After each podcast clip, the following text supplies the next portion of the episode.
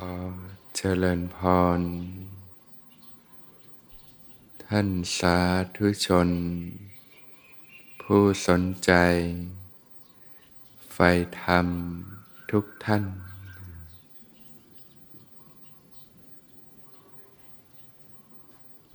ก่อนที่จะเข้าสู่ช่วงของการฝึกปฏิบัติ ก็จะตอบคำถามก่อน กราบขอโอกาสพระอาจารย์อ่านคำถามที่ตกค้างจากคอร์สอบรมที่ผ่านมาเจ้าค่ะ เวลานั่งสมาธิทำอานาปานสติจนลมหายใจละเอียดเบา เหมือนไม่มีลม พอไปดูเหมือนกับว่าจะไปเพ่ง แล้วเหมือนกับว่าจะไปกำกับให้มีลมเจ้าค่ะ พอไม่กำกับจิตก็ไม่มีที่ยึดทำให้เหมือนเคิมหลับไปเจ้าค่ะ จะแก้ไขด้วยวิธีใดเจ้าคะและการเกิดดับ จะเข้าถึงได้อย่างไรเจ้าคะก็การเจริญอนาปานสติเนี่ยมีสติรู้ลมหายใจเข้าออกเนี่ยพงก็แสดงไว้ในอนาปานสติสูตรถึง 16 ขั้นด้วยกันนะ เริ่มต้นก็เนี่ยแหละ มีสติรู้ลมหายใจเข้าออกไปนะเมื่อหายใจเข้ายาวออกยาวก็รู้ชัดนะเมื่อหายใจเข้าสั้นออกสั้นก็รู้ชัดเนี่ยเมื่อมีสติรู้ลมหายใจเข้าออกไปเรื่อยๆนี่ยสติก็มีกำลังขึ้นนะนะก็ การรับรู้ก็จะกว้างขึ้น กว้างขึ้นเรื่อยๆนะจนรู้สึกได้ทั้งตัวเลยนะเรียกว่ารู้กายทั้งปวงนะคำว่ารู้กายทั้งปวงเนี่ยนะก็มีลมหายใจก็เป็นกายอันหนึ่งนะซึ่งลักษณะการรู้ลมก็ อาจจะแตกต่างกันไป แต่ว่าก็จะเริ่มรับรู้ลมได้ละเอียดขึ้นนะเช่นรู้กองลมทั้งกองนะอาจจะรู้สึกลมที่ปลายจมูกนะการกระเพื่อมหน้าอกหน้าท้องนะหรือแม้กระทั่งรู้สึกเหมือนการหายใจที่เหมือนซึมซาบทั่วกายอย่างเงี้ยนะ เนี่ยเรียกว่ารู้กองลมทั้งกองนะในขณะเดียวกันก็จะรู้ถึงความรู้สึกของร่างกายได้ด้วยนะเรียกว่ารับรู้กายทั้งปวงเนี่ยถ้าเราฝึกตามอนาบานสติ 16 ขั้นเนี่ยมันจะไปต่อได้แบบเนี้ยนะ จากมีสติรู้ลมหายใจเข้าออกจนการรับรู้กว้างขึ้น จนรู้สึกขึ้นมาได้ทั้งตัวนะพอรู้กายทั้งปวงเนี่ยทั้งกองลมแล้วก็กาย เนื้อเนี่ยทั้งตัวไปเรื่อยๆเนี่ยนะฝึกไปถึงจุดหนึ่งเนี่ยกายสังขารจะค่อย ๆ ระงงับลงนะ ก็คือลมหายใจเนี่ยมันจะเบาลงเบาลงไปเรื่อยๆนะแต่ความรู้สึกทางกายเนี่ยมันก็มีอยู่ ก็เรียกว่ารู้สึกได้ทั้งกายอยู่นะนะเมื่อฝึกไปถึงจุดหนึ่งมันจะเริ่ม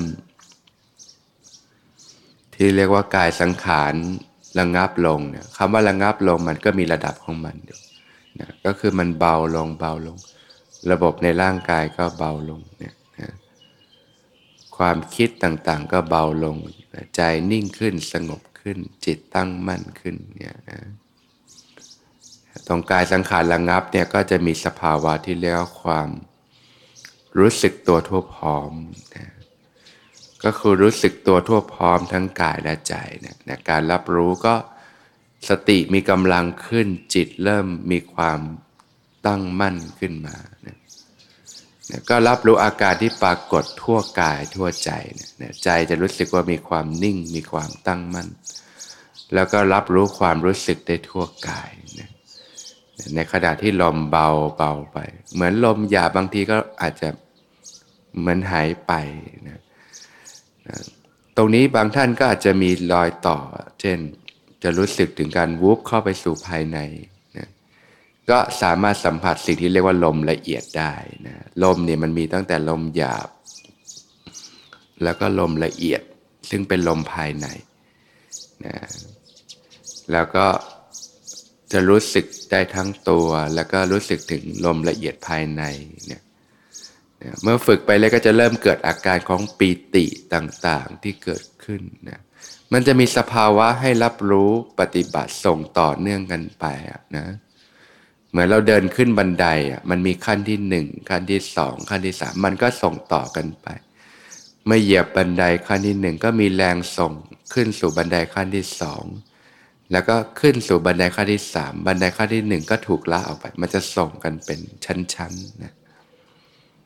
ก็ให้ศึกษานาปานสติสิบหกขั้นเนี่ยแล้วมันจะรู้วิธีไปต่อนะหลักของอนาปาสิบหกขั้นก็คือตั้งกายตรง ดำรงสติมั่นรู้ธรรมเฉพาะหน้านะรับรู้สภาวะที่ปรากฏนะตรงที่ปฏิบัติแล้วรู้สึกว่ามันเหมือนไม่ค่อยรู้สึกถึงลมแล้วเนี่ยแต่จริงๆมันมีความรู้สึกของร่างกายทั่วกายอยู่นะก็ให้รับรู้ความรู้สึกทั่วทั้งตัวนี่แหละนะแล้วก็จะเริ่มสังเกตความรู้สึกของจิตใจได้ด้วย จิตที่เริ่มนิ่งขึ้นตั้งมั่นขึ้น แล้วเมื่อฝึกไปก็จะเริ่มเกิดอาการปิติ อาการปิติต่างๆ เกิดความรู้สึกดี เกิดความรู้สึกอิ่มเอิบใจขึ้นมานะพอฝึกไปบางทีก็เกิดความสงบผ่อนคลายกายผ่อนคลายใจนะกายเบาจิตเบานะสภาวะก็จะค่อยๆปานีขึ้นไปนะอันนี้ก็เป็นสิ่งที่ถูกรู้เป็นสภาวะที่รับรู้ได้ทั้งหมด ก็นอกจากการรู้ลมแล้วก็ควรฝึกที่จะรู้กายให้เป็นจนสามารถรู้สึกทั้งตัวได้นะจากนั้นมันจะเริ่มรู้สึกเวทนาแล้วก็จิตได้ มันจะค่อยๆพัฒนาขึ้นไปเรื่อยๆ เพราะจะมีสิ่งให้ถูกรู้อยู่เสมอนั่นแหละสภาวะก็จะค่อยลึกซึ้งขึ้นจิต ฝึกไปมากๆ เกิดปิติเกิดความสุข กายเบาจิตเบาสัมผัสความสุขที่ปานืดไปฝึกไปถึงจุดหนึ่งจิตก็เข้าถึงความสงบตั้งมั่นเข้าถึงฐานของจิตที่มีความเงียบสงบภายในเนี่ย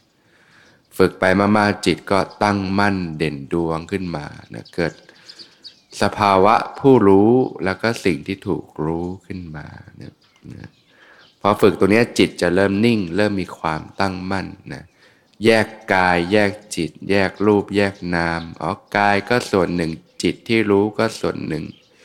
นะผู้รู้ก็ส่วนหนึ่ง สิ่งที่ถูกรู้ก็ส่วนหนึ่ง ลมหายใจก็ถูกรู้ กายก็ถูกรู้นะบางทีก็รู้สึกเหมือนกายมันเคลื่อนไปนะนะแต่ใจที่รู้อยู่ก็ส่วนหนึ่งนะเริ่มรู้สึกว่ากายก็ไม่ใช่เราละ เริ่มเป็น ก้อนเนื้อเป็นอาการเป็นความรู้สึกเป็นสภาพต่าง ๆ มันก็จะเริ่มแยกกายแยกจิต แยกรูปแยกนามไปนะพอฝึกไปมากๆจิตตั้งมั่นมีกำลังก็เห็นตามความเป็นจริง เห็นความเกิดขึ้นตั้งอยู่ดับไปนะของรูปนามนะนะอาการต่างๆที่เกิดขึ้นในกายในใจเห็นความไม่เที่ยงอยู่เป็นประจำ ก็พัฒนาเข้าสู่วิปัสสนาต่อไปนั่นเอง วิปัสสนาก็คือเห็นความจริงนะของกายของใจของรูปของนามว่าสิ่งต่างๆก็มีความไม่เที่ยงแปรเปลี่ยนนะมีการเกิดปรากฏนะมีความเสื่อมปรากฏ มีสภาพเป็นทุกข์คือบีบเค้นต้องเสื่อมสลายไปนะบังคับบัญชาอะไรไม่ได้ เป็นไปตามเหตุตามปัจจัยนะก็คือมีความเป็นอนัตตา แม้สภาวะธรรมต่างๆ ปิติสุขเกิดขึ้นก็เป็นไปตามเหตุตามปัจจัย มีเหตุให้เกิดก็เกิดหมดเหตุหมดปัจจัยก็ดับไป เมื่อเห็นเหตุปัจจัยก็เริ่มเห็นความเป็นอนัตตา ความไม่มีตัวตน ไม่มีสาระแก่นสาร มีแต่ความเป็นไปตามเหตุตามปัจจัย เกิดขึ้นตั้งอยู่ดับไปของรูปนามของสรรพสิ่งต่างๆ ก็เกิดปัญญา นะจิตได้เกิดการเรียนรู้ก็เกิดความเบื่อหน่าย เกิดความจางคลายนะนะจิตก็หลุดพ้นจากการยึดมั่นถือมั่นนะนะคืนสู่ความเป็นธรรมชาตินะก็ค่อยๆฝึกไปนะตามอนาปานสติ 16 ขั้นเนี่ยนะจากเริ่มรู้ลมหายใจเข้าออก แล้วก็เริ่มรู้กายทั้งปวงนะพอฝึกไปก็จะเริ่มรู้สึกถึงลมละเอียดขึ้น หรือรู้สึกถึงอาการปีติสุขต่างๆ ก็พัฒนาต่อไปจนจิตตั้งมั่นนะเป็นผู้รู้ขึ้นมาแยกรูปแยกนาม แยกกายแยกใจนะแล้วก็เกิดการเห็นความไม่เที่ยงอยู่เป็นประจำนะนะเป็นไปเพื่อการหลุดพ้นนั่นเองนะ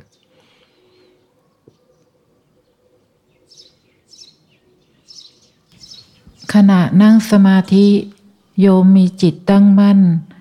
เห็นความร้อนเย็นในกายและเกิดความว่างในกาย ในรอบเช้าหลังสวดมนต์พอรอบสายปฏิบัติกับท่านพระอาจารย์ มีข้อความผุดขึ้นจากจิตว่าภิกษุเป็นผู้ไม่เจริญในบาป โยมก็จำข้อความนี้ไว้เก่งว่าเจริญ สภาวะจึงอยู่แบบไม่ก้าวต่อไป โยมขอ สอบถามคำถามเจ้าค่ะ กรณีมีข้อความผุดขึ้นในจิต เราควรปล่อยไปหรือว่าจำไว้เจ้าค่ะ บางข้อความเป็นประโยชน์ในการดำเนินชีวิตเจ้าค่ะ และสภาวะที่โยมเล่ามาทั้งหมดนี้ โยมจะปฏิบัติเพื่อความก้าวหน้าได้อย่างไร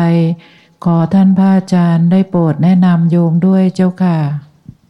ก็เวลาปฏิบัติ นะสภาวะต่างๆ เกิดขึ้นก็แค่รับรู้สภาวะธรรมที่ปรากฏนะโดยจิตที่ตั้งมั่นเป็นกลางเนี่ยก็แค่รู้สักแต่ว่ารู้นั่นเองนะแต่เมื่อฝึกจบแล้วเนี่ยนะเราอาจจะใช้การพิจารณาทบทวนย้อนหลังได้ว่าเออสิ่งที่ผุดขึ้นมาเนี่ยนะมันเป็นยังไงก็ใช้โยนิโสมสิการพิจารณาดูว่าเออ เป็นสิ่งที่ควรใส่ใจควรกระทำหรือไม่อย่างไงก็ค่อยพิจารณาย้อนหลังได้นะในการปฏิบัติหลังจากฝึกจบแล้วสามารถพิจารณาทบทวนได้นะอนุโลมปฏิโลมเนี่ยนะแต่ในระหว่างการฝึกเนี่ยแค่รับรู้นะสภาวะที่ปรากฏ เพราะว่าเมื่อเราดึงเข้ามาพิจารณาปุ๊บมันก็นะมันก็กลับเข้ามาสู่สมมุติต่อนะนะการพิจารณาธรรมระดับภาวนามันเป็นเรื่องของปรมัตธรรม นะก็ก็เรียกว่าอยู่กับปัจจุบันขณะไปเนี่ยจิตจะพิจารณาธรรมก็คือเห็นสภาวะที่เกิดขึ้นนี่แหละ เกิดขึ้นตั้งอยู่ดับไป ไม่ได้ไปตีค่าไม่ได้ไปตัดสินไม่ได้ใช้สมองมาพิจารณาอะไร เป็นการรับรู้สัมผัสประสบการณ์ตรงที่เกิดขึ้นที่เป็นสภาวะธรรม เป็นปรมัตธรรมนั่นเองแม้กระทั่งสิ่งที่ผุดขึ้นเนี่ยนะจะเป็นเหมือนเสียงพูดในใจเป็นความปรุงแต่ง ก็แค่รู้รับรู้สภาวะที่ปรากฏนะแล้วก็อยู่กับปัจจุบันไป เพราะว่าเมื่อดึงมาพิจารณาปุ๊บมันก็กลับมันก็จะหลุดจากการอยู่กับปัจจุบันเฉพาะหน้าไปนะแต่ว่าเมื่อฝึกเสร็จเนี่ยเราสามารถใช้การโยนิโสมสิการได้พิจารณา ว่าสิ่งที่ผุดนั้นเออเป็นไง ควรใครควรควรนำไปใช้หรือควรที่จะปล่อยไปนะก็ค่อยพิจารณาย้อนหลังได้นั่นเองนะ ก็ค่อยๆ ฝึกฝนไปนะหลักของสติปัฏฐานเนี่ยก็มีความเพียรนะเพียรฝึกปฏิบัติต่อเนื่องไปเป็นประจำสม่ำเสมอ มีสัมปชัญญะความรู้สึกตัวทั่วพร้อม มีสตินะถอนความพอใจไม่พอใจในโลกนะก็คือถอนความยินดียินร้ายในสิ่งต่าง ๆ นั่นเองนะ ตรงนี้เนี่ยจะเกิดขึ้นเมื่อฝึกไปจนสติมีกำลัง จิตเริ่มมีความตั้งมั่นเป็นกลางเนี่ยก็จะหลุดจากการยินดียินร้าย หลุดจากความพอใจไม่พอใจจากการติดข้องกับสิ่งต่างๆนะก็จะเริ่มเข้าสู่วิถีของทางสายกลางนะนะการที่จะนำไปสู่การหลุดพ้นจากทุกเนี่ยก็ ดำเนินอยู่ในสิ่งที่เรียกว่าทางสายกลางเนี่ยนะตั้งแต่นะนะในเรื่องของภายนอกนะที่เราเข้าใจนี่ยนะอริยมรรคมีองค์ 8 แล้วก็เข้าถึงองค์ธรรมภายใน ระดับเรื่องของจิตที่มีความตั้งมั่นเป็นกลางเนี่ยนะก็เหมือนกับเราเดินทางนะในถนนสายเอเชีย ถนนสายหลักเนี่ยนะ เป็นธรรมดาในการเดินทางมันก็จะมีสิ่งข้างทางนะคอยดึงดูดความสนใจ ร้านค้าบ้าง ร้านสิ่งต่างๆ บ้างนะบางทีเราก็คอยชำเลืองมองแวบแล้วก็บางทีก็หยุดแวะจอดนะต่างๆ บางทีก็พาออกไปนอกทางก็มีนะแต่ถ้าดำเนินอยู่ในทางหลักตลอดก็คือผ่านตลอดก็แค่รับรู้ไปนะรู้สักแต่ว่ารู้เห็นสักแต่ว่าเห็นนะไม่ติดข้อง นะไม่ยึดติดกับสภาวะอาการต่างๆ มันก็จะเป็นการผ่านตลอดนะเรียกว่าไม่ติดข้องกับสิ่งใดนั่นเองต้องอาศัยจิตที่มีความตั้งมั่น แล้วก็เกิดความเป็นกลางเพราะหลักของสติปัฏฐานก็มีความเพียร มีสัมปชัญญะ มีสติ ถอนความพอใจไม่พอใจในโลกนะอันนี้จะต้องเป็นบาดฐาน เพราะว่าคนเรานี่มันจะเอ็นเอียงนะนะลำเอียงเพราะรักลำเอียงเพราะชัง ลำเอียงเพราะความกลัวลำเอียงเพราะความหลง พอเจอสิ่งดีๆ ก็ชอบใจพึงพอใจก็ดึงเข้าหวงแหนรักษาไว้ พอเจอสิ่งที่ไม่ดีไม่ชอบใจก็ผลักออกปฏิเสธพยายามทำลายนะมันก็จะติดอย่างนี้แหละ เป็นธรรมดาทุกคนก็รักสุขเกลียดทุกเนาะอะไรที่ชอบก็ดึงเข้าไว้ อยากรักษาดึงเข้าตัว อะไรที่ไม่ชอบก็ผลักออกปฏิเสธไม่เอาเนี่ย อย่างเจอหน้าคนที่ไม่ชอบก็โมโหไม่ชอบนะคิดไม่ดี เจอหน้าคนรักก็โอ้อยากเจออยากพบมันก็ดึงเข้าผักออกไป การดึงเข้าผักออกมันทำให้เกิดการหมุนวนนั่นเองนะเราก็ติดอยู่ในวังวนของวัฏฏะนั่นแหละนะเหมือนการกวนน้ำนะกวนไปกวนมามันก็กระเพื่อมวังวนอยู่งั้นแหละนะ ก็ต้องเอามือออกนะไม่กวนก็คือหลุดจากการยินดียินร้ายกับสิ่งต่าง ๆ นั่นเองนะเรียกว่าเข้าถึงทางสายกลางนั่นแหละความในการตั้งแต่ระดับจิตนะนะตรงเนี้ยนะจะทำได้มันต้องอาศัยการฝึกสติสัมปชัญญะไปเรื่อยๆนะ